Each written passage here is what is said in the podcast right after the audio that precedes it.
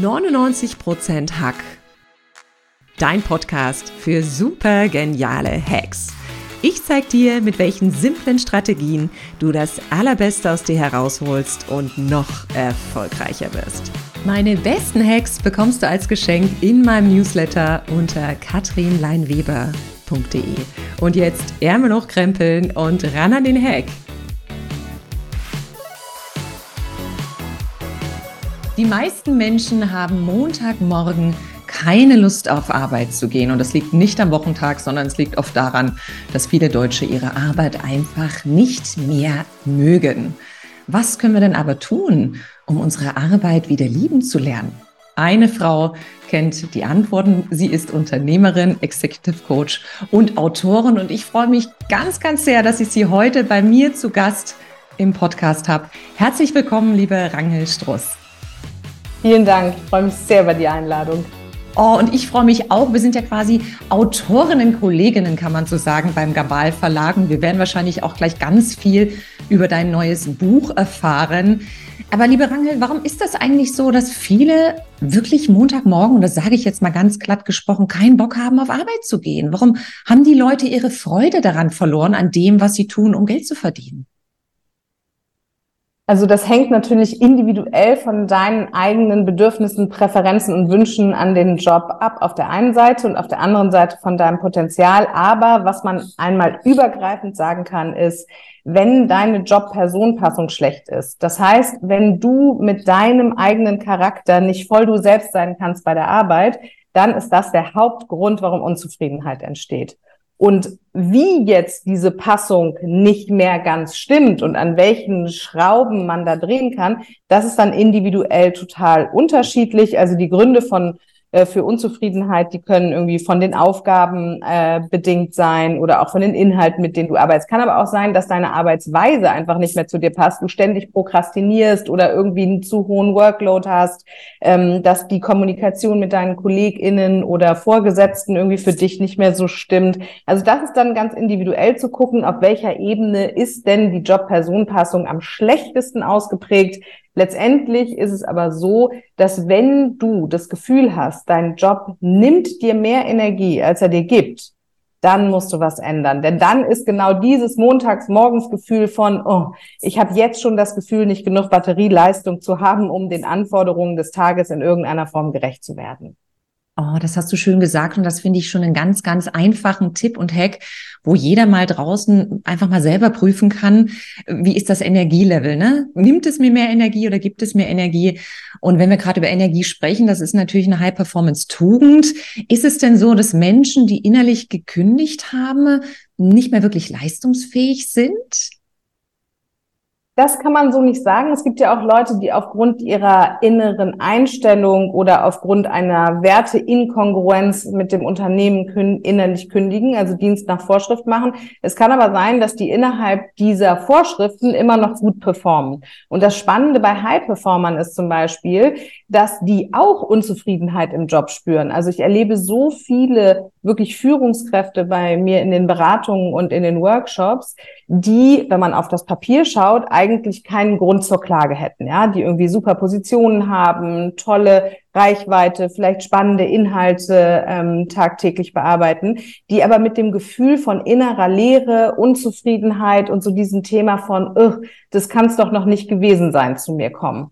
Und das Spannende daran ist, dass selbst High-Performer innerlich kündigen können, wenn sie nämlich äh, ähm, sozusagen Zeit ihrer Karriere nie wirklich intrinsisch motiviert waren, sondern wenn sie immer das gemacht haben, was quasi das Richtige war, um die nächste Position zu erreichen. Oder wenn sie immer das gemacht haben, was andere Menschen von ihnen verlangt haben, wenn sie also dadurch motiviert waren, vielleicht besonders viel Geld zu verdienen oder eine bestimmte Position in ihrer Karriere irgendwann mal zu bekleiden, dann kommen sie in dieser Position an und dann stellt sich dieses Gefühl von Unzufriedenheit deshalb ein, weil sie sich fragen, ja, was mache ich denn jetzt hier? Weil wenn ich nicht wirklich durch die Aufgabe, durch den Inhalt angesprochen war und mir diese Frage nach meiner eigenen persönlichen Job-Personenpassung noch nicht gestellt habe, dann komme ich auch in sehr hohen Positionen in ein Gefühl der Unzufriedenheit und dieses Montagsmorgens, ich habe eigentlich keinen Bock gefühlt. Du hast gerade was ganz Spannendes angesprochen, und zwar sind das unsere inneren und äußeren Antreiber. Und ich meine, man kennt das natürlich, oder viele kennen das, das, was du vielleicht mit 16 oder mit 18 Mal entschieden hast, zu studieren, zu lernen, entspricht vielleicht überhaupt nicht mehr dem, wie du dich jetzt entscheiden würdest. Ja, das hat man vielleicht gemacht, weil es richtig war, weil alle gesagt haben, mach doch BWL oder mach doch das. Ist es dann so einmal falsch abgebogen und das war's dann? Oder kann man schauen, dass man sagt, ich nehme von dieser, von diesem äußeren Antreibern, warum ich irgendwann mal eine Arbeit, mich für eine Arbeit entschieden habe. Ich nehme von den äußeren Antreibern mal ein bisschen was raus und schau mal, was es innerlich eigentlich ist, was mich da motiviert, das zu tun. Also du sagst es, es gibt niemals einen schlechten Zeitpunkt, um sich mit dieser Frage zu beschäftigen. Also es ist auch nie so, dass man einmal abgebogen ist und auf dem Weg bleiben kann. Jeder Weg kann erstens auch zurückgegangen werden und zweitens kann man auch Shortcuts zu anderen Wegen nehmen. Das finde ich auch total wichtig, dass du das ansprichst, weil dieses innere Ja, aber äh, bei unseren KlientInnen sehr stark ausgeprägt ist, wenn es um die berufliche Um- und Neuorientierung geht ja, aber woher weiß ich denn, dass dann alles besser wird? Ja, aber vielleicht liegt die Unzufriedenheit ja an mir und gar nicht an den Umständen. Also diese inneren Verhinderer, warum man sich mit der Frage nach dem, was einen Job nicht eigentlich zufrieden macht, ähm, nicht richtig auseinandersetzt, die verhindern dann, dass man einen neuen Weg einschlägt. Und die abzubauen ist, denke ich, eine ganz wichtige Übung, wenn es um jobliche Zufriedenheit geht. Denn ich glaube, dass jeder das Recht auf ein erfülltes Leben hat und das schließt ein erfülltes Berufsleben mit ein. Erfolg hat meiner Meinung nach ganz viel mit Erfüllung zu tun und weniger mit Geld, Macht, Status oder ähnlichem. Von daher nein, du hast nicht einmal einen Weg eingeschlagen, den du für immer gehen musst, sondern es ist jederzeit möglich, kleine Veränderungen vorzunehmen. Das bedeutet gar nicht unbedingt, dass du das Rad komplett neu erfinden musst. Du kannst ja in deinem bestehenden Job schon ganz viel ändern, um dein Zufriedenheitslevel zu steigern. Aber selbst wenn du in deinem bestehenden Job nicht den Hebel findest, um da wirklich was für dein Glück zu tun, dann gibt es immer noch die Möglichkeit eines Unternehmenswechsels zum Beispiel, eines Branchenwechsels, vielleicht eines crossfunktionalen Jobwechsels und es gibt auch sogar mit äh, in der Mitte des Lebens noch die Möglichkeit, neu zu beginnen. Also ich habe auch viele Klientinnen erlebt, die tatsächlich nochmal einen neuen Job begonnen haben. Oh, Rangelt, und das finde ich so schön, dass du es ansprichst, weil einmal dieses Umwege erhöhen einfach die Ortskenntnis, so ist das nun mal. Und äh, du hast auch die Shortcuts angesprochen. Ich erlebe viele Menschen, die dann sagen, na ja, ich muss das ja jetzt eigentlich nur noch fünf, sechs, sieben Jahre machen dann gehe ich in Rente. Und dann denke ich immer, das finde ich so, so furchtbar, einmal für sie selbst und einmal für das Umfeld, weil ich denke, das macht keine innerliche Erfüllung. Und ich finde auch das Wort Work-Life-Balance ist für mich das Unwort, denn es geht ja mehr um ein Work-Life-Blending. Also Arbeit ist nicht die schönste Nebensache, um Geld zu verdienen, sondern sie darf erfüllen. Und du hast gerade was Spannendes angesprochen. Es gibt viele Möglichkeiten, dass man also quasi im Job, in dem man arbeitet, kleine Stellschrauben dreht. Vielleicht kannst du uns da mal noch ein bisschen vielleicht drei, vier Ideen mitgeben, was man machen kann, ob man vielleicht die Perspektive ändert oder was man tun kann, damit man zumindest erstmal da probiert, wieder ein bisschen am Glück anzudocken. Ich wollte noch einmal, wenn ich darf, zurückgehen zu den Gerne. fünf, sechs Jahren und dann gehe ich eh in Rente. Ähm, davon würde ich total stark ähm, abraten. Also wirklich, selbst für ein Jahr lohnt es sich noch mal etwas zu verändern, denn ähm, wenn wir nicht authentisch leben und eine gute Job-Person-Passung bedeutet ja, dass du du selbst sein kannst, also dass du wirklich authentisch ähm, dich geben kannst beim Arbeiten wenn wir das nicht leben, dann macht die Psyche durch dieses innere Spannungsfeld, was sich daraus ergibt, auf sich aufmerksam. Und das ist entweder auf einer emotionalen oder mentalen Ebene oder auch auf einer körperlichen Ebene spürbar. Und jetzt überleg dir mal, du bist sechs Jahre noch in einer Position, in der im Grunde genommen du immer gegen dein eigenes Ich handelst. Also sagen wir mal, du hast eigentlich überhaupt gar keine Lust auf administrative Tätigkeiten, sondern bist eher der Mensch, der äh, im Kundenkontakt ganz viel kommuniziert, gerne rausgeht, in Bewegung ist und so weiter. Jetzt zwingst du dich, sagen wir mal, im Medizincontrolling noch sechs Jahre lang an deinem Rechner zu sitzen und irgendwelche medizinischen Akten in äh, Schlüssel für die Versicherung zu übersetzen. Dann sind das sechs Jahre, die dein Körper leidet, die deine Seele, die dein Geist leiden. Und das wirkt sich aus. Also dann kriegst du vielleicht irgendwie Verdauungsprobleme, Kopfschmerzen, Verspannungen. Es kann auch so sein, dass du vielleicht gereizterer Stimmung zu Hause bist. Das heißt, in diesen sechs Jahren ist schon mal die Lebensqualität wesentlich geringer ausgeprägt, als sie sein könnte. Und genau wie du sagst, es geht ja um Job-Life-Integration, also eben da keine Trennung vorzunehmen, sondern dir klarzumachen, du bist den ganzen Tag du selbst. Und wenn du acht bis zehn Stunden davon arbeitest und dich verstellen musst, dann ist das eine gewaltig lange Zeit für deinen Wachzustand, ähm, den du am Tag so hast. Von daher ähm, leidest du da schon mal innerhalb dieser sechs Jahre und man darf ja auch nicht vergessen, dass du damit auch eine gesundheitliche Basis schaffst, die dir in der Rente oder in der Pension dann vielleicht ähm, ein bisschen um die Ohren fliegt. Ne? Weil wenn du sechs Jahre lang Sodbrennen hast, dann wirkt sich das einfach tatsächlich auf dein Verdauungssystem aus. Und dann musst du vielleicht am Anfang der Rente erstmal drei Jahre damit beschäftigt sein, deine Gesundheit wieder aufs richtige Niveau zu bringen. Also deshalb ähm, bitte, bitte niemals denken, es sei jetzt zu spät oder es lohnte sich nicht mehr oder auch ein ganz spannendes Argument ist, ich habe ja diese ganzen Kosten jetzt durch meine Wohnung, Auto, Kinder und so weiter. Also nicht die äußeren Zwänge zum Diktat äh, deiner beruflichen, deines beruflichen Verharrens machen. Das finde ich total wichtig, noch einmal zu sagen, denn es gibt auch im Kleinen jeden einzelnen Tag die Möglichkeit, dass du Dinge verändern kannst. Das heißt, selbst wenn du jetzt nicht das ganz große Rad drehst, hast du zumindest die Möglichkeit, Dafür gibt's ganz viele Ebenen, auf die ich jetzt gleich zu sprechen komme, weil es ja eigentlich gerade deine Frage war. Ähm, dafür gibt's ganz viele Ebenen, an denen du da ansetzen kannst, ohne dass du jetzt deine berufliche äh, Um- und Neuorientierung zu einem äh, Großbaustellenprojekt Oh Gott, musst, ja? ich glaube, ich höre da draußen gerade viele aufatmen und so dachten so, oh mein Gott. und ich glaube, es ist ja normal und vielleicht kannst du das auch ein Stück weit bestätigen. Man beobachtet ja, dass, dass diese, diese Unzufriedenheit nicht unbedingt am Anfang des Berufslebens stattfindet. Bei den meisten findet es ja mittendrin statt. Also viele Frauen haben ja so am Anfang 40 immer noch mal so ein Shift. Bei Männern ist es Ende 40 noch mal oder auch kurz vor der Rente, weil man einfach lang ausgehalten hat. Und das finde ich so schön, dass du sagst, Leute, wir müssen da nicht die Arschbacken zusammenkneifen und durchhalten, sondern jeder Fall. Tag lohnt sich. Und ich bin total. Auf jeden Fall. Ja, was du ich uns da jetzt immer, vielleicht für ein paar kleine, kleine ähm, äh, Tricks noch mit oder nicht Tricks, aber Tipps einfach mit an die Hand geben kannst, wie wir innerhalb eines Jobs, ohne die große Kündigung beim Chef auf den Tisch zu legen, schon mal gucken können, ob wir da wieder mehr Zufriedenheit und Glück empfinden können.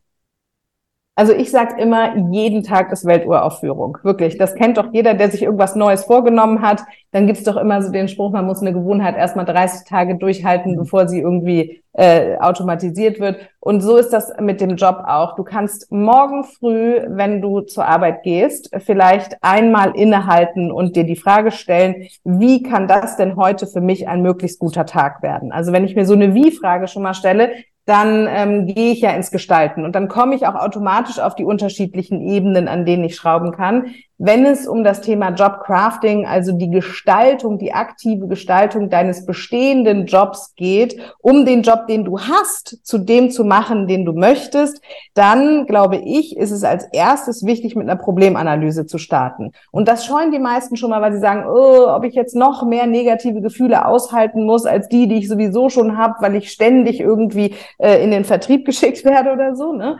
Also eine Problemanalyse ist deshalb sinnvoll, weil du kannst dir das vorstellen, wie bei einer Chirurgin, von der würdest du ja auch verlangen, dass die erstmal weiß, wo das Problem sitzt, bevor sie Skalpell ansetzt. Wäre ganz schön. Weil ansonsten, ja. genau, ansonsten betreibst du vielleicht ganz viel Aufwand für eine Problemlösung, die im Grunde genommen gar nicht da ansetzt, wo die Quelle deiner Unzufriedenheit liegt. Und deshalb halte ich es für total wichtig, im Hier und Jetzt zu starten und erstmal zu gucken, was genau am Job macht mich denn unzufrieden. Also sind es die Inhalte, sind es die Aufgaben, ist es vielleicht die Art und Weise, wie ich zu arbeiten habe? Also gäbe es eine äh, Möglichkeit, wie ich zum Beispiel mehr Hybrid arbeite, weniger Hybrid, mehr administrativ, weniger verantwortungsvoll, mehr mit Menschen, mehr ohne Menschen. Also ne, das Wie der Arbeit ist ganz entscheidend, sich anzugucken und nicht nur das Was. Die meisten Menschen tendieren dazu, sich zu fragen, was mache ich denn tagsüber, mhm. welche Aufgaben und Inhalte bearbeite ich und bin ich damit zufrieden, ja oder nein. Also das Was, das Wie und dann aber auch ähm, die Frage danach, wie eigentlich meine Arbeitsbeziehungen gestaltet sind. Wir erleben super viele Menschen, die im Job unzufrieden sind, weil sie das Gefühl haben, kommunikativ mit Vorgesetzten, mit Kollegen, mit Menschen aus anderen Abteilungen, mit Kunden nicht ganz auf dem Level zu sein, wie es ihrer gewünschten Beziehungsgestaltung eigentlich entspricht. Also auch sich wirklich mal anzugucken, dass die Qualität meiner Beziehung maßgeblich meine berufliche Zufriedenheit bestimmt. Und das kann man ja schnell ändern. Also wenn ich mir überlege, hey, Vielleicht habe ich Beziehungen, die ich blöd finde, dann kann ich gucken, ob ich die gestalte, ob ich in eine offene Kommunikation trete. Ich kann aber auch gucken, ob ich diese Beziehungen vielleicht im Kontakt ein bisschen runterschraube. Umgekehrt, vielleicht gibt es ja Menschen in meinem beruflichen Umfeld, die ich irgendwie faszinierend finde. Und dann ein ganz einfacher Hack, mehr Kontakt zu denen. Und wenn das beruflich durch gemeinsame Projekte vielleicht gerade nicht gegeben ist, dann vielleicht mal zu einem informellen Lunchtreffen. Also sich selbst mit mehr Inspiration auf der zwischenmenschlichen Ebene zu versehen und mit der ganz strukturellen Kommunikation kann man da auch ein paar Hacks anwenden, zum Beispiel könnte ich, ich muss da ganz kurz noch mal was nachfragen, weil das ist so schön, mhm. dass du sagst, ich fühle mich selbst gerade so ertappt. Ich bin ein absoluter Teamplayer und ich war aber morgens immer gefürchtet im Office, denn ich komme ja aus dem Finanzbereich ursprünglich. Ich war immer die, die überall gequatscht hat. Ne? Ich wollte Kontakt aufnehmen und ich saß lange Zeit mit einem sehr geschätzten Kollegen zusammen. Das war eher der Introvertierte. Und das war natürlich immer eine Katastrophe, liebe Rangel, weil es war dieses, wie war dein Wochenende? Und ich habe immer ein Wort bekommen gut oder schlecht. Und dann dachte ich auch, ich kann jede Arbeit machen in diesem Kosmos, wenn das Team läuft. Wenn du aber mit so jemandem am Tisch sitzt, acht Stunden am Tag, der nicht quatschen will, das ist ja völlig in Ordnung, aber für mich war es nicht in Ordnung. Und ich musste wirklich gucken, dass ich mir da meinen Kontakt und meine Kommunikation woanders hole oder woanders auch mit Menschen in Austausch gehe, wie du gerade sagst, informelle Lunchdates. Und wenn wir mittags essen waren, war der immer komplett anders. Da war der Gesprächig, da war der nicht so fokussiert auf die Arbeit. Das macht ganz, ganz viel, finde ich, mit der Freude reinzugehen. Und es hat ganz viel mit meiner Freude gemacht, weil wenn bei mir das Team stimmt, da könnte ich dir Tabletts bei der Lufthansa zusammenpacken für die Flugspeisung. Das wäre mir völlig egal, was ich da mache. Aber das ist so ein großer Faktor, der so viel bei mir bei der Leistungsfähigkeit gemacht hat, dass ich toll fand, dass du ihn jetzt nochmal angesprochen hast. Ich finde, dass du auch noch zwei ganz weit, äh, zwei ganz ähm, wichtige weitere Punkte ansprichst. Und zwar die Bewertung rauszunehmen im Arbeitskontext ist was ganz Entscheidendes für das eigene Level der Zufriedenheit. Und das hast du gerade genau gemacht, indem du gesagt hast, jeder darf natürlich so sein, wie er ist. Der introvertierte Mensch ist ja kein Affront für meine eigene Existenzberechtigung in der Finanzbranche, sondern er ist sein eigenes Individuum. Und in dem Moment, wo ich mich selbst besser kennenlerne ne, und wo ich selbst besser verstehe, wie ich eigentlich funktioniere, wie ich gebaut bin, was mein System auszeichnet, desto mehr bin ich auch in der Lage, das anders Authentische zu akzeptieren, weil ich es weniger auf mich beziehe. Du hättest ja auch sagen können, und das über, äh, erleben wir total häufig in der Beratung, dass dann gesagt wird, oh, und die ähm, sind dann so unverschämt und dann sprechen die Leute nicht mit mir. Nee, die machen das nicht mit Absicht. Das ist kein äh, irgendwie ähm, keine Kriegsansage, sondern das ist einfach Natur des Menschen. Also das eine ganz wichtige Anmerkung, eben die Bewertung rauszunehmen im Arbeitskontext. Und was du gerade auch noch ähm, implizit angesprochen hast, ist die Unternehmenskultur. Und das ist zum Beispiel auch entscheidend. Es gibt natürlich bestimmte Unternehmen, die eine Kultur haben, die eventuell mit der eigenen Auffassung von Arbeitsgestaltung nicht so gut zusammenpassen. Ne? Da gibt es vielleicht mhm. Die Personen, die in einer leistungsorientierten Kultur super aufgehoben ist, wo alles nach Zahlen, Daten und Kennzahlen gemessen wird, wo es vielleicht viel Wettbewerb gibt, ne?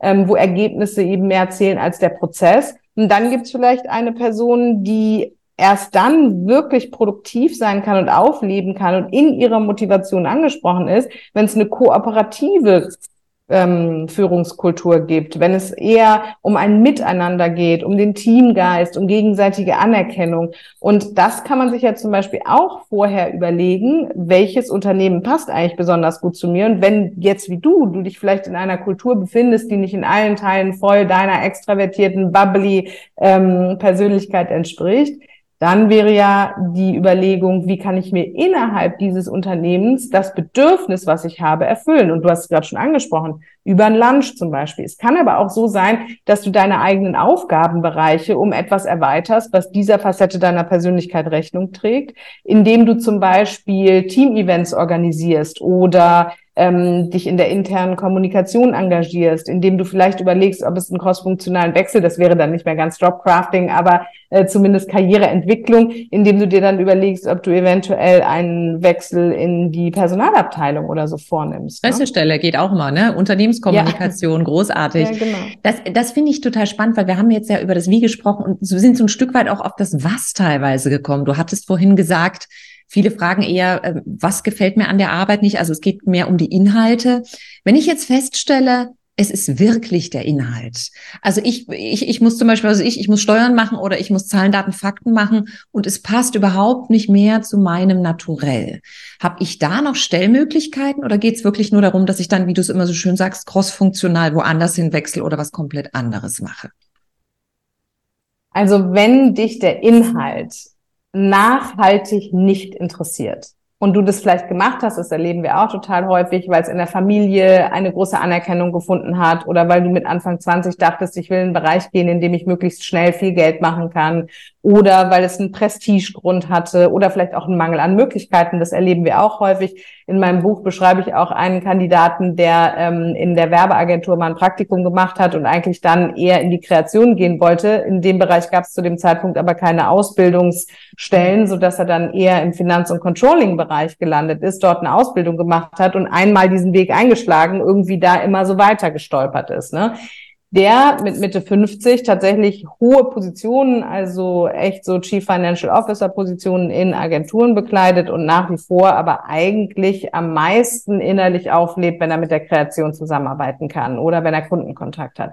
Da kannst du dann nur geht so viel schrauben, weil wenn der Inhalt der gleiche bleibt, sich natürlich das Zufriedenheitslevel nie nachhaltig irgendwie erhöhen wird. Natürlich kannst du dafür sorgen, dass du in einer Umgebung arbeitest, die dir gut tut, dass du ein Arbeitsmodell hast, das dir gut tut, dass du mit Menschen zusammenarbeitest, die du toll findest. Aber letztendlich erleben wir ja vor allen Dingen auch in der inhaltlichen Hinwendung zu Themen dieses innere Gefühl von Glück, Zufriedenheit. Das kannst du dir ganz einfach klar machen, wenn du etwas tust in deiner Freizeit, was dir wirklich Freude bereitet, dann stellst du zum Beispiel in dem Moment deinen Selbstwert auch nicht in Frage. Also das sind Momente des Flows, das sind Momente der inneren, ja. wirklich äh, der inneren Verbindung mit sich selbst. Von daher ist es schon wichtig, sich mit den Interessen vielleicht auch ähm, dahin zu orientieren, dass man sie beruflich zumindest abbildet oder in einer Branche arbeitet, die sie sich mit diesem Feld beschäftigt wir erleben ganz häufig Leute, die dann zu uns sagen, ja, aber ich kann ja jetzt nicht mein Hobby zum Beruf machen,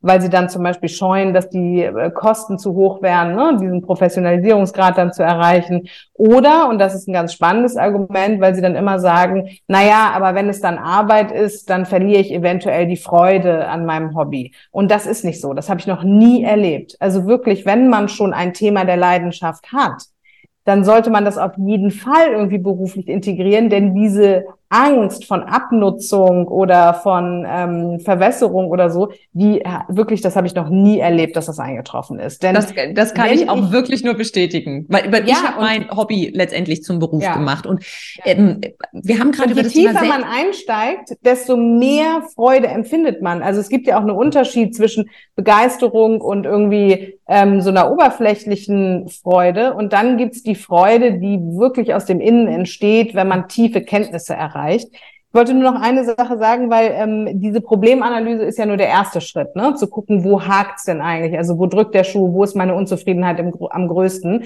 Denn eigentlich geht es ja dann darum, den Hebel da auch wirklich anzusetzen. Also sagen wir mal, du hast jetzt rausgefunden, die Arbeitsstruktur ist eigentlich nichts für mich, Vollzeit vor Ort im Großraumbüro, ja. Mhm. Dann äh, wäre es ja nötig, jetzt mal zu überlegen, okay, was stattdessen? Und deshalb schließt sich an diese Problemanalyse meines Erachtens immer eine individuelle, tiefgehende Auseinandersetzung mit deiner eigenen Persönlichkeit an. Also wirklich die Frage, wer bin ich denn? Was zeichnet mich aus? Was sind meine Präferenzen? Was sind meine Bedürfnisse? Was sind meine Stärken? Welchen Werten folge ich? Ähm, was ist meine innere Vision, wie ist eigentlich mein Selbstbild, ja, weil das sind alles Fragen, die, obgleich sie sich im ersten Moment ein bisschen mühsam anhören zu stellen und zu beantworten, die entscheidenden sind, um dann im nächsten Schritt überhaupt definieren zu können, okay, welcher Job passt dazu, mhm. weil, wie du eben gesagt hast, du bist offensichtlich eine sehr kommunikative, kontaktfreudige, lebensbejahende, aktive Frau. Also nicht nur hast du das gerade selbst angesprochen, sondern auch in unserem Gespräch hier merkt man das total. Ne? Du hast einen ganz offenen Gesichtsausdruck, Gesichtsausdruck, du hast eine sehr engaging Körpersprache, du lachst ganz viel, hast äh, irgendwie so einen Grundoptimismus, der ja auch wie dein Podcast und in vielen anderen Folgen auch immer wieder unter Beweis gestellt äh, davon ausgeht, dass jeder auch seines Glückes Schmied ist und dass wir Möglichkeiten haben, das Leben zu gestalten. So, wenn du das jetzt rausfindest, dann muss man natürlich gucken, was bedeutet das für berufliche Kompetenzen. Da kann man dann ganz strategisch anfangen abzuleiten, okay, du brauchst auf jeden Fall Menschenkontakt. Es muss am Puls der Zeit stattfinden. Du brauchst aber auch Inspiration, weil deine Form der Außenorientierung bedeutet nicht nur, dass du selbst sprichst, sondern du möchtest ja auch, dass du sozusagen neue Inhalte lernst, denen du dann wieder eine Bühne gibst. Ne? So, und so kann man das anfangen zu übersetzen, kann sagen, hey, was ist denn ein Bereich, was sind Aufgabenbereiche, was sind Inhalte, was sind Arbeitsstrukturen, in denen du das Gefühl der Peak Performance hast, weil du dich selbst einbringen kannst, weil du nicht darüber nachdenken musst, ob du jetzt vielleicht doch noch mal kurz den Mund hältst oder ob du jetzt strategisch noch mal eine Excel-Tabelle aufsetzt, was für eine andere Person vielleicht der Himmel auf Erden wäre. Und das ist zum Beispiel auch total wichtig. Viele Leute, die zu uns ins Jobcrafting kommen, die sagen dann, oh ja, aber ich kann das doch jetzt nicht machen, dass ich irgendwie diese langweiligen Aufgaben abgebe. Da mache ich mich doch quasi dann an meinen äh, Kollegen, Teammitgliedern oder äh, ähm, äh, ne, Auszubildenden oder so schuldig. Nee, eben nicht. Es gibt Gar immer nicht. jemanden, der es gerne macht. Ich es liebe meinen jemanden, Steuerberater. Ja, Ja. natürlich. Weil er, er hat da richtig Lust drauf, das zu machen. Das ist für mich äh, wirklich Fluch, mich daran zu setzen, eine Umsatzsteuervoranmeldung anzuschauen, weil ich da überhaupt keinen Nerv drauf habe. Der macht das aus dem FF und hat da Spaß daran. Also ich finde auch, das ist, das wäre dann falsch gespart mit einem, ich lade jemand auf, weil die Leute so unterschiedliche Leidenschaften haben. Eben. Und wir sind so eingeschränkt, nur nochmal, um das ähm, zu Ende zu bringen. Also wenn wir dann diese Persönlichkeitsanalyse gemacht haben und daraus Traumjobkriterien für uns ableiten, erst dann haben wir doch innerlich eine Ahnung und eine Richtung, was wir überhaupt umgestalten wollen. Und erst dann kann ich gucken, hey, kann ich das in meinem bestehenden Job umgestalten? Kann ich hier den Hebel der Veränderung bewegen? Kann ich Aufgaben anders verteilen? Kann ich vielleicht mehr Homeoffice machen? Kriege ich eventuell für wichtige Termine, die ich am Telefon habe, mal ein Einzelbüro? Ja, also lauter solche Sachen, um dann im nächsten Schritt die Maßnahmen, die ich in meinem derzeitigen Job ergreifen kann, auch wirklich abzuleiten und mir zu überlegen, wer sind die Entscheidungsträger, mit wem, wem muss ich mich darüber austauschen um dann wirklich mit dem Blick in den Kalender auch echt zur Tat zu schreiten. Ne? Also weil häufig ist es auch so, dass die Leute so in ihrer Mühle sind tagtäglich, dass dieser Schritt,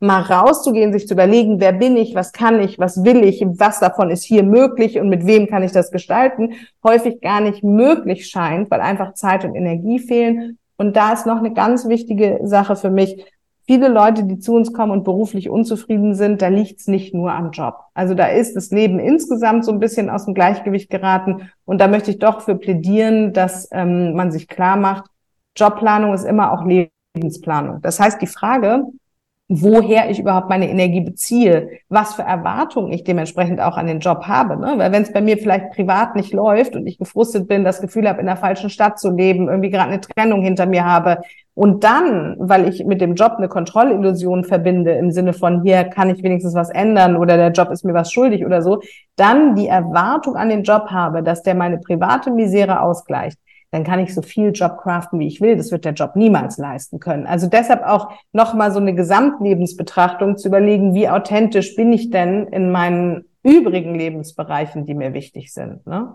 Oh, das finde ich, also da fällt mir jetzt gerade ein Stein vom Herzen, weil das ist natürlich auch für viele, ich habe gerade viel zum Thema Burnout auch geschrieben in, in dem Schlafperformance-Buch von mir. Und da geht es ja wirklich darum, dass du verschiedene Säulen hast im Leben. Und, und wenn viele wegbröseln, ist man halt eher in diesem Erschöpfungssyndrom-Zustand.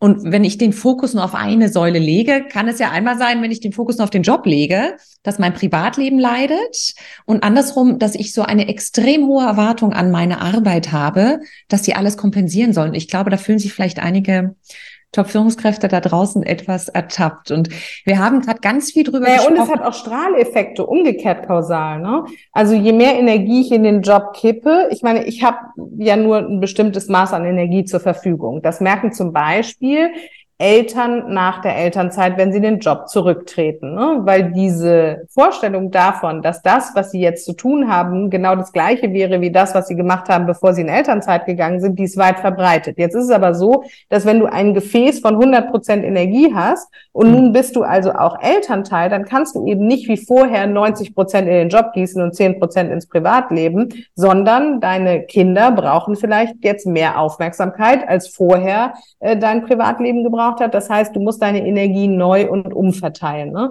Und deshalb ist es natürlich auch umgekehrt so, dass wenn du 90 Prozent Energie in den Job schüttest, mh, mm, und der dich nicht zufrieden macht, ne? das heißt, diese Energie nicht wieder auflädt, dann hat das Strahleffekte für dein Privatleben. Dann fängst du an, das im Privatleben zu äh, kompensieren. Und da passieren übrigens ganz spannende Sachen. Also gerade bei High-Performern, die ja sehr, sehr lange dann noch auf diesem Trichter bleiben, ne, von, ah, wenn es gerade nicht gut ist, dann muss ich vielleicht noch mehr Energie ja, reinstecken und absolut. noch mehr Zeit reinstecken, die dann auch häufig, finde ich, körperliche Anzeichen, also da, wo das Leben erstmal so anfängt, leise zu dir zu sprechen, dass irgendwas nicht stimmt, ähm, ignorieren und dann passieren ganz spannende Themen, nämlich dann wird das Leben so ein bisschen lauter. Also dann gibt's irgendwie so Sportunfälle, Trennungen, ähm, ne, so äh, auf einmal kündigt irgendwie der Vermieter, also so Sachen, die man äh, von außen betrachtet erstmal als Zufälle sehen würde, die häufen sich in meinen Beratungen von High-Performern immer dann, wenn die ganz lange ignorieren, nicht authentisch zu leben. Oh, meine Güte. Also das ist ja toll, das auch mal vor diesem Blickwinkel zu sehen, dass die Dinge, die euch passieren, nicht einfach so aus Zufall passieren. Also Zufall gibt's in, in meinem Leben nicht. Und du sprichst was Wunderbares an, denn ich war auch jemand, die ganz, ganz lange Zähne zusammengebissen hat und gesagt hat, Mensch, aber das muss doch irgendwie klappen. Und dann hat man irgendwie Ausdauer und dann geht man noch mal ran und noch mal ran. Bei mir war es eine Autoimmunkrankheit, die sich letztendlich gezeigt mhm. hat. Ne? Also mhm. das ist ja meistens was, wo der Körper sich dann selber angreift, weil man einfach da so dünnhäutig dann ist und weil es das dann nicht mehr ist. Und ich weiß. Und da ist es auch ganz wichtig für Menschen, die jetzt zuhören, mal zu überlegen, okay, was sind denn eigentlich die Stressoren in meinem Leben? Und wenn es der Job ist, dann wirklich genau hinzugucken, was stresst mich da eigentlich am meisten? Und dann aber nicht in Anschuldigung und Opfer und so zu verfallen, sondern dann zu überlegen, mit welcher Stressreaktion reagiere ich eigentlich? Mit welcher Stressreaktion antworte ich? Also wenn es mir nicht gut geht, Gebe ich dann eher noch mehr? Bin ich dann noch mehr People-Pleaser? Ziehe ich mich zurück? Werde ich krank? Werde ich aggressiv? Was ist es eigentlich? Was ist eigentlich mein Muster? Weil das Problem, was wir bei joblicher Unzufriedenheit ganz häufig erleben, ist, dass Menschen in dieser Unzufriedenheit verharren und dem Umfeld die Schuld geben. Also das Unternehmen ist Käse organisiert, der Chef kann sowieso nichts, die Vorgesetzte ist irgendwie gerade zickig, ne, so. Also alle möglichen Begründungen im Außen, die dann das Innere dazu veranlassen zu denken, okay, ich brauche einen Rettungsschlag, das heißt, ich muss kündigen und mir einen anderen Job suchen. Dann kommt so diese Fantasie des Neuanfangs, dass vielleicht im neuen Job alles besser ist. In psychologischen Metastudien ist herausgefunden worden, dass auch bei vielen Jobwechseln, und das erlebe ich tagtäglich in unserer Beratungspraxis, die allgemeine Jobzufriedenheit nicht steigt. Und wenn sich die Umstände ändern, also anderes Arbeitsumfeld, andere Inhalte, andere Aufgaben, andere Arbeitszeiten, andere Arbeitgeberin, aber das Problem überdauert, sprich innere Unzufriedenheit, Klage, äh, ne, irgendwie ähm, Frust, das Gefühl, irgendwie stecken geblieben zu sein. Wenn das überdauert, dann liegt das Problem im Innen und dann kommt es eben darauf an zu sagen, hey, ich wage den Blick nach innen. Und die Grundvoraussetzung, damit das klappt, damit Jobcrafting für dich wirklich funktioniert, äh, ist, dass du erstens davon überzeugt bist, die Fähigkeiten zu haben, um im Job glücklich zu werden, dass du zweitens auch daran glaubst, dass Umstände gestaltet werden können und dass du drittens die Eigenverantwortung übernimmst. Und wenn du das nicht machst, dann wird es total schwer, den Job umzugestalten. deshalb meinte ich vorhin, jeden Tag ist Welturaufführung, denn jeden Tag hast du die Möglichkeit dieser Stellschraube, nämlich nach innen zu gucken. Zu gucken, hey, wie positioniere ich mich denn überhaupt zu meiner Arbeit? Dieser speziellen Arbeit, der ich gerade nachgehe und dem Arbeiten im Allgemeinen. Weil wenn du jetzt von der inneren Überzeugung getragen bist, dass Arbeit eben immer mühsam ist und das ganz normal ist, auf ähm, im Job irgendwie negative Gefühle wie Wut, Scham, Angst, Aggression oder ähnliches zu erleben, dann sind auch deine Jobcrafting-Maßnahmen nicht unbedingt von Erfolg gekrönt. Ne? Aber das kann man, da, da, daran kann man arbeiten, das kann man selbst ständig, also jetzt zum Beispiel mit dem Buch, was ich geschrieben habe, da ist eine ganz klare Anleitung drin, wie man das macht. Man kann aber auch zum Coach gehen, man äh, hat, kann mit Freunden sprechen, man kann vielleicht sich aus dem beruflichen Netzwerk Leute suchen, mit denen man drüber spricht. Ich möchte motivieren dazu, dass man keine schlechte Situation aushalten muss. Das ist sich jeder Mensch selbst schuldig, Absolut. den Platz zu finden, an dem er richtig aufgehoben ist. Und auf dein wunderbares Buch kommen wir gleich nochmal zu sprechen. Ich wollte gern ein noch etwas ergänzen. Ich finde wirklich dieses, ich habe zu Hause auch kennengelernt, Arbeit ist ein Privileg. Also wenn du was tust, was dir Freude macht, ist das was ganz Wunderbares. Es ist nicht dieses, oh, ich muss jetzt arbeiten. Ja, aber jetzt für mich ist Arbeit ein Privileg. Genau. Ja, aber ne? das ist in deiner Sozialisation. Guck mal, das ist genau der Punkt. Ne? Wenn es um innere Einstellung geht, wann habe ich denn gelernt, wie die Welt funktioniert? Wann habe ich meinen Blick auf andere, auf mich selbst geschult? Du musst dir vorstellen, wir kommen mit so einem unfertigen Gehirn auf die Welt und dann wie bei so einem Computer fangen wir an, bestimmte Programme runterzuladen. Natürlich haben wir schon eine gewisse Disposition, ne? das ist ja immer diese Nature versus Nurture Frage. Wir haben eine gewisse Disposition, einen Nährboden, auf das das alles fällt, was wir erleben und fühlen.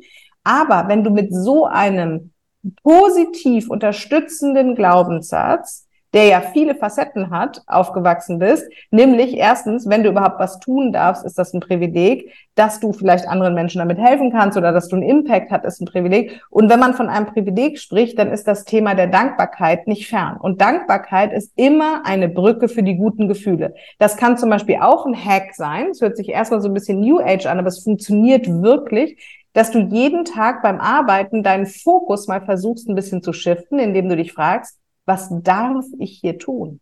Also mhm. welches Privileg habe ich, beziehungsweise wofür kann ich hier tagtäglich dankbar sein? Ich kann dankbar dafür sein, dass mein Arbeitsweg vielleicht nicht so lang ist. Ich kann dankbar sein, dass ich in der Firma gut versorgt werde auf einer Ebene von Wasser, Kaffee, Nahrungsmitteln. Ich kann dankbar sein für die guten KollegInnen. Ich kann dankbar sein, mit meinem Gehalt ähm, meine Kinder vielleicht zu unterstützen oder so. Also es gibt ganz viele Punkte und damit sage ich nicht, rede dir schön, was nicht zu dir passt. Überhaupt nicht. Damit sage ich aber, über sie nicht, was auch das Privileg ist, was auch das Schöne an deinem Job ist. Oh, sehr schön. Und ich finde, Dankbarkeit ist wirklich immer der goldene Rahmen. Und du hast bei uns noch etwas Wunderbares angesprochen. Und da hätte ich noch eine Frage dazu, bevor wir nochmal auf dein Buch zu sprechen kommen. Ähm, es ging um das Thema, äh, wenn ich woanders hingehe, und es ist ja wie eine Partnerschaft, ich nehme mich ja selbst mit. Also wenn ich innerlich nicht sortiert bin, werde ich ähnliche Themen auch mit einem neuen Partner oder mit einem neuen Arbeitgeber oder in einem neuen Unternehmen antreffen. Und wenn der Punkt dann kommt, dass man sagt, ich kann hier nicht mehr gestalten oder es fühlt sich nicht gut an. Und ich habe es zum Beispiel bei mir damals im Finanzbereich sehr, sehr lang probiert. Es war auch nicht mehr meine Aufgabe, da war ich wahrscheinlich aber schon gedanklich zu sehr im Neuen drin, ähm, crossfunktional zu wechseln. Wenn der Punkt kommt, dass du die Zähne aus dem viel zu kalten Wasser rausnimmst und reinspringst, sprich kündigst, was empfiehlst du da den Menschen? Manche sagen ja dann so, es reicht jetzt, ich gehe. Der Weg dahin ist aber oft ganz, ganz lang. Ich hatte ein Jahr lang meine Kündigung in der Schublade, bevor ich sie tatsächlich abgegeben habe. Und dann gab ich sie ab, dann stand das falsche Datum von vor einem Jahr drauf. Und ich saß in diesem äh, äh Gespräch mit meinem Vorgesetzten und dachte, verdammt, das habe ich nicht angepasst. Aber es hat ganz lang gedauert, bis ich mich entschieden habe, dann wirklich das Alte loszulassen. Gibt es da vielleicht noch eine Idee, wo man den Leuten sagen kann, so könnt ihr es euch ein bisschen leichter machen, wenn ihr die anderen Punkte berücksichtigt habt? Bei Veränderung ist ja immer die Frage, was löst deine Veränderung wirklich aus, die du selbst initiierst? Ne? Also das ist auch immer eine Frage der Kraft. Jede Veränderung braucht Kraft. Und wenn so eine Kündigung ein Jahr in der Schublade liegt, dann kann man sich immer fragen, okay, der Veränderungsmotor, wo ist der? Hinten oder vorne, sagen wir immer so ganz einfach ähm, wenn der Motor hinten ist, dann ist so die von-weg-Motivation am größten. Ne? Das heißt, du findest die Umstände, in denen du dich befindest, so krisenhaft und so unerträglich, dass du sagst, okay, hier muss ich einfach weg. Das ist für viele ein Grund der Kündigung, der aber leider ein bisschen zu kurz gesprungen ist, denn dein Motor sollte vor allen Dingen vorne sein. Das heißt, du brauchst eine Idee davon, was stattdessen, wohin stattdessen, was wäre besser die Hinzu-Motivation trägt, wenn es vor allen Dingen um die Jobzufriedenheit im nächsten Job geht, viel mehr als die reine von weg Motivation. Weil wenn dein Fokus immer nur auf dem liegt, was nicht gut läuft, dann kannst du innerlich weniger gestalten, was stattdessen für dich gut wäre oder sein müsste. Und ganz pragmatisch wirkt sich das so aus, dass du Stellenanzeigen nicht gut sondieren kannst. Also wenn du nicht weißt, was dir gut tut, dann ist auch so eine Jobsuche super anstrengend und mühsam, weil du ja gar keine innere Referenz dafür hast, wenn du dann irgendwie liest, okay, ähm, Mitarbeiter im Customer Excellence Team gesucht und dann wird irgendwie aufgezählt, was braucht man denn da alles für Eigenschaften und was wird denn da gemacht in diesem Job, dann hast du ja innerlich gar keine Größe, mit der du das abgleichen kannst, ob erstens, dass du deinen Kompetenzen, Fähigkeiten und Stärken passt und zweitens, ob es deine Wünsche erfüllt und drittens, ob deine Bedürfnisse in diesem unternehmerischen Umfeld überhaupt befriedigt werden. Deshalb dauern solche Prozesse lange, weil das Innere noch nicht klar aufgestellt ist für das, was einem eigentlich gut tun würde, also was man eigentlich suchen müsste. Und deshalb rate ich, auch wenn die Zuhörenden jetzt innerlich denken, ja, aber mein Job ist wirklich so schlimm, also hier kann ich auf gar keinen Fall mehr was verändern, rate ich trotzdem durch diesen Job-Crafting-Prozess zu gehen, weil er dir eine Möglichkeit gibt zu definieren, was du wie, mit wem, wann, wo und unter welchen Umständen machen musst, damit du joblich zufrieden bist ein Plädoyer. Und ich möchte ja, da sehr, sehr, sehr gern auf ich dein möchte neues appellieren. Absolut. Ich möchte sehr gern auf dein neues Buch zu sprechen kommen, liebe Rangelt. Ähm, der Titel lautet ja, wie Sie mit Jobgrafting Ihre Arbeit lieben lernen. Und das Buch erscheint jetzt beim Gabal Verlag oder ist bereits erschienen. Und ich glaube, in dem Buch bekommen die Leserinnen und Leser auch nochmal sehr, sehr konkrete Punkte, wie sie durch diesen Jobcrafting-Prozess, über den wir gerade gesprochen haben, durchgehen können. Ist das richtig? Ganz genau. Also wir geben erstmal so einen allgemeinen Überblick darüber, warum sich Jobcrafting überhaupt lohnt. Denn wie gesagt, meine KlientInnen scheuen sich immer so ein bisschen, äh, den Prozess überhaupt anzugehen und verharren allein deshalb zu lange in diesen Umständen. Also vielleicht war das ja bei dir damals auch ein bisschen so mit dieser einjährigen Schubladenaktion. Das war auch ähm, kleine Kinder, weißt du, kleine Kinder. Also meine Kinder ziehen jetzt morgen noch nicht aus, sechs und neun. Damals waren die noch kleiner. Da hast du natürlich von der Energie auch manchmal ein anderes Level für, für dieses, oh, machst du da überhaupt was Neues? Schaffst du das, ne? Da kommt, da kam dann auch so ein bisschen wieder das Hinterfragen, ob du auf allen Bühnen dann gut sein kannst. Deshalb hat es auch echt. Voll entscheidend. Also deshalb gerade dieses Thema von Lebensphasenmodell, gerade sich zu überlegen, okay, welche Veränderungen kann ich denn in meinem Leben überhaupt gerade ähm, auch mit dem Energielevel, was ich habe, überhaupt durchziehen. Ne? Und genau so eine Frage wie, ja, meine Kinder sind klein, der, glaube ich, sollte mal aber einen Schritt weiter auf den Grund gehen. Eben zu sagen, okay, was ist mir in meinem Leben im Moment prioritär am wichtigsten? Und dann trotzdem zu sagen, wie kann ich denn meinen Job so verändern, dass ich nicht das Gefühl habe, dass er mich auslaugt. Ne? Also auf jeden Fall machen wir Mut und dann geben wir eben äh, eine ganz ähm, konkrete Anleitung darüber, wie das funktioniert, sich selbst erstmal auf den Grund zu gehen, also erstmal diese Problemanalyse des Jobs vorzunehmen, sich selbst auf den Grund zu gehen und dann vor allen Dingen auch die Übertragung auf den Job vorzunehmen. Denn das fällt vielen am schwersten zu sagen, okay, äh, ich bin irgendwie analytisch, fokussiert, disziplinorientiert ähm, und sehr gewissenhaft. Ja gut, was soll ich denn damit jetzt beruflich machen? Und dann wirklich daraus abzuleiten, hey, das bedeutet, dass du vielleicht privat gerne deinen Kalender führst. Und wenn das so ist, dann bist du vielleicht jemand, der auch im joblichen Kontext gut mit Organisation, administrativen Prozessen, Management, Projektmanagement beschäftigt sein kann. Ne? Also diese Übertragung auf den Job, um dann deinen Traumjob, also der, der am besten zu dir passen würde, zu vergleichen mit dem bestehenden, um dann darauf aufbauend auch nochmal sehr deutlich zu machen, welche Stellschrauben von Jobcrafting gibt's dann. Also wo setze ich an, mit wem spreche ich, wie gehe ich da eigentlich genau vor. Und ähm, das ist deshalb so wichtig, weil stell dir vor, äh, du hast irgendwie ähm, die, das innere Talent, sehr meinungsstark zu sein und ähm, dich gut durchzusetzen, hast eigentlich in deinem Charakter einen Führungsanspruch, nimmst aber im Moment in der Linie eine Funktion wahr, in der du eigentlich ausschließlich ausführendes Organ bist.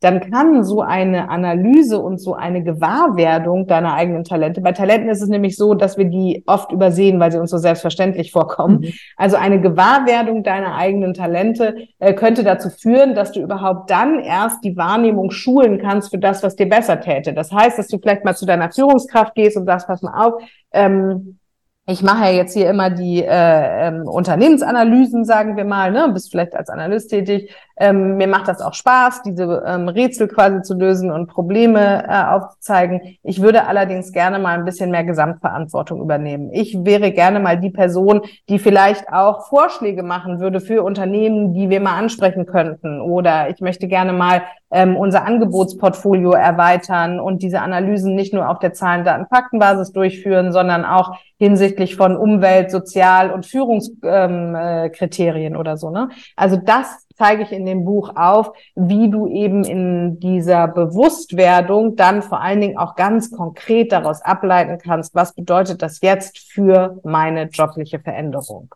Oh, das klingt wunderbar und es klingt wirklich so, als ob ihr die Leute da ein Stück weit auch an die Hand nehmt. Und du hast es so schön gesagt, Mut macht. Das waren jetzt schon ganz viele tolle Tipps und Strategien und Ideen, wie wirklich alle Zuhörerinnen und Zuhörer da draußen mal in diesen Job-Grafting-Prozess bei sich einsteigen können. Und ich denke auch Leute, die zufrieden sind, können vielleicht an der einen oder anderen Ecke oder anderen Stellschraube nochmal mehr ja, sag mal, Dankbarkeit, Positivität, Optimismus äh, hinsichtlich des Jobbilds äh, kreieren. Und wenn du Lust hast, jetzt haben wir ja schon ganz viel über deine Expertise erfahren, würde ich dich ganz gerne auch mit, mit zwei, drei persönlichen Fragen als Menschen ein bisschen besser kennenlernen. Deshalb kommt die Rubrik Fast Lane. Ich stelle dir eine kurze Frage, du darfst ganz spontan antworten. Hast du Lust? Auf jeden Fall. Liebe Rangeld, was ist denn bitte der schlechteste Rat, der häufig erteilt wird? Ähm, Folge deiner Leidenschaft. Mhm. Warum ist das so ein schlechter Rat? Weil nicht alle Persönlichkeitsprofile so ausgerichtet sind, dass sie eine Leidenschaft haben. Erstens. Zweitens ist Interesse auch immer eine Frage der Gelegenheit. Das heißt, du musst mit etwas auch erstmal in Kontakt gekommen sein, bevor du überhaupt fühlen kannst, ob du eine Leidenschaft hast. Und drittens ist es so, dass die wirkliche Leidenschaft, also dieses Brennen für etwas, sich meistens erst entwickelt, wenn man da in die Tiefe eintaucht. Und wenn man also zu Menschen sagt, hey, um beruflich glücklich zu werden, folge einfach deiner Leidenschaft und die aber noch gar nicht richtig ausgeprägt ist, dann haben die Menschen eine Unsicherheit und können dann ganz schwer nur den Mut aufbringen zu sagen, hey, ich habe ein leichtes Interesse für irgendwas oder ich fühle mich einfach wohl bei einer bestimmten Tätigkeit oder ich erlebe ein Gefühl von Zufriedenheit, ähm, indem ich zum Beispiel ähm, Excel-Tabellen bearbeite. Das reicht dann mit dieser Ansage für die Menschen persönlich nicht, um sich beruflich dahin zu orientieren, weil sie denken, na ja, aber es ist ja keine richtige Leidenschaft. Hm, sehr, sehr spannend. Deshalb würde ich den Rat eher so umformulieren und sagen, da wo du dich wohlfühlst, geh einen Schritt weiter. Oh, das klingt wunderbar. Als letzte Frage noch die Frage, wenn du eine große Anzeigentafel irgendwo auf dieser wunderschönen Welt hinstellen könntest, wo würde sie stehen und vor allem, was würde draufstehen? Das ist eine sehr gute Frage. ähm, sie würde direkt unterm Google, unter der Google-Startseite würde dieses Banner laufen. Also so, dass wirklich die Wahrscheinlichkeit extrem hoch ist, dass jeder das in seinem Leben mal sieht. Und was da draufstehen würde, ist, ähm, erkenne dich selbst. Hm, was für ein wunderschöner Abschluss für dieses Interview. Ich danke dir von Herzen, dass du so ein inspirierender Gast warst. Vielen, vielen Dank für all die tollen Hacks, für die Ideen und natürlich nochmal ähm, ein Shoutout für dein wunderbares Buch, wie sie mit Jobcrafting ihre Arbeit lieben lernen. Mein Podcast-Gast war Rangel Struss. Ganz, ganz lieben Dank. Danke dir. Vielen Dank für dieses unfassbar angenehme Gespräch. Sehr, sehr gern. Gut gedacht heißt nicht automatisch gut gemacht. Wenn du meine Unterstützung bei der Umsetzung der Strategien und Hacks brauchst, melde dich gern unter katrinleinweber.de. Ich freue mich auf dich.